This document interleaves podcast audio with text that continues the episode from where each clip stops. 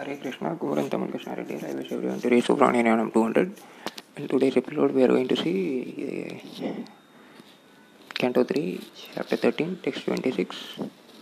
Kumaran Tamal Krishna Reddy. Playing like an elephant, he entered into the water after roaring again. In reply to the Vedic prayer by uh, the great devotees, the Lord is the object of Vedic praise, and thus he understood that the devotee prayer were meant for him. Thank you, Hare Krishna.